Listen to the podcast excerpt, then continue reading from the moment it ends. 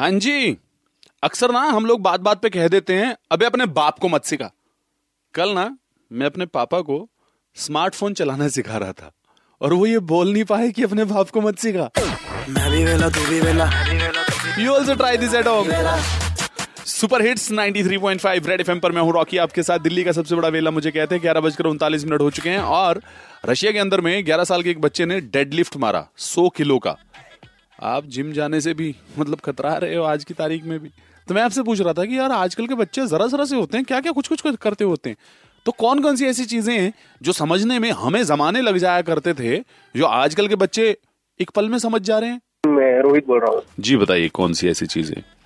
आज के टाइम में बच्चे बहुत एडवांस है मतलब लव को लेके मतलब अगर मैं अपने बेटे की बात करूँ पापा ऐसे नहीं ऐसे प्रपोज करते हैं। जो बच्चों में आजकल एडोलिसेंस बहुत जल्दी आ रहा है। हाँ एक्चुअली बच्चे आजकल बहुत जल्दी बड़े हो जा रहे हैं। ग्यारह ग्यारह बारह बारह साल के बच्चों के दिल टूटे हुए हैं। रेड एफ़ पर मैं हूँ रॉकी। बजाते रहो।